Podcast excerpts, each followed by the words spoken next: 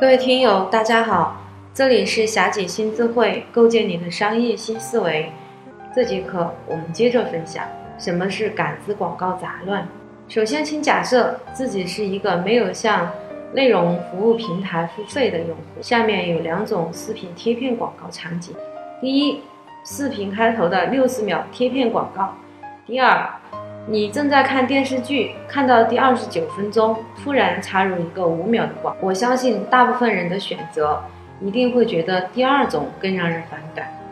得出这样的结论的原因是什么呢？这两种广告显然都阻碍了用户当下的行为、动作和目标，并且第一个广告时间更长。那得出这样结论的原因是，虽然同样是对用户形成了干扰。但第一种广告用户的确定性更高。我们每次打开视频都知道这里会有一个广告，用户和这个时间形成了默契和共识。因为当一个人面临更加确定的事件的时候，他就不会那么容易感觉到被控制住，因此他的反感情绪就会降低。是不是我们就不能干扰用户当下正在进行的动作呢？当然也不是。只是需要特别注意的是，当我们有营销动作和广告行为干扰用户当前正在进行的目标时，需要用可预期的确定性的方式出现，让用户能够提前感知，以便做好心理状态的调整和切换。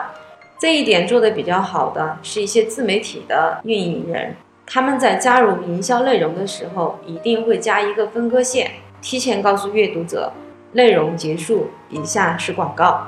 再比如某知名洗发水广告，他们的广告 model 就非常直白的说：“其实，其实第一次听说要拍洗发水的广告，一开始我是拒绝的。”还有大量的电视节目赞助中，每次都在固定的时间、固定的环节告诉大家赞助商的名单和赞助的礼物，但往往。更多的时候，营销活动或者广告经常在用户非预期的时候出现，所以才更容易引起反感。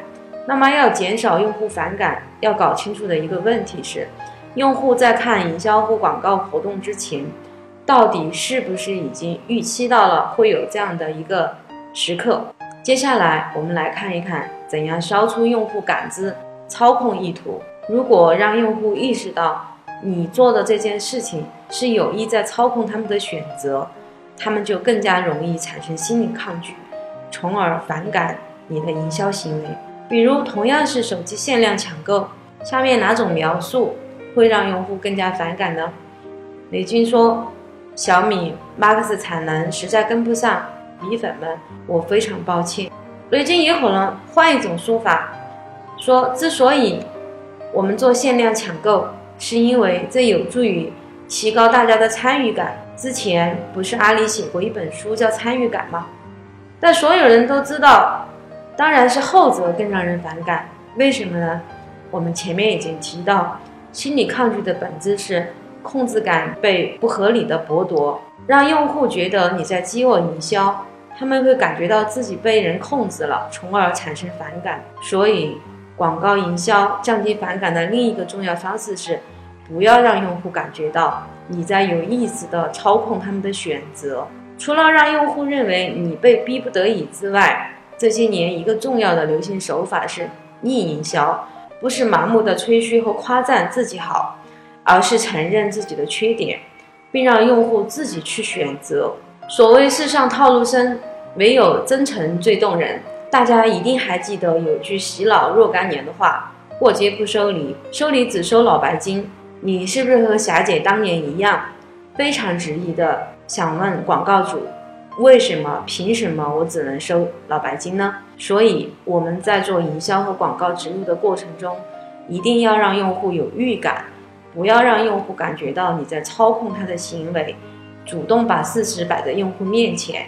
给用户独立判断和选择的机会，就这个话题，我们就聊到这儿。你可以加霞姐微信，霞姐亲自会，我们可以就这个问题继续聊一聊。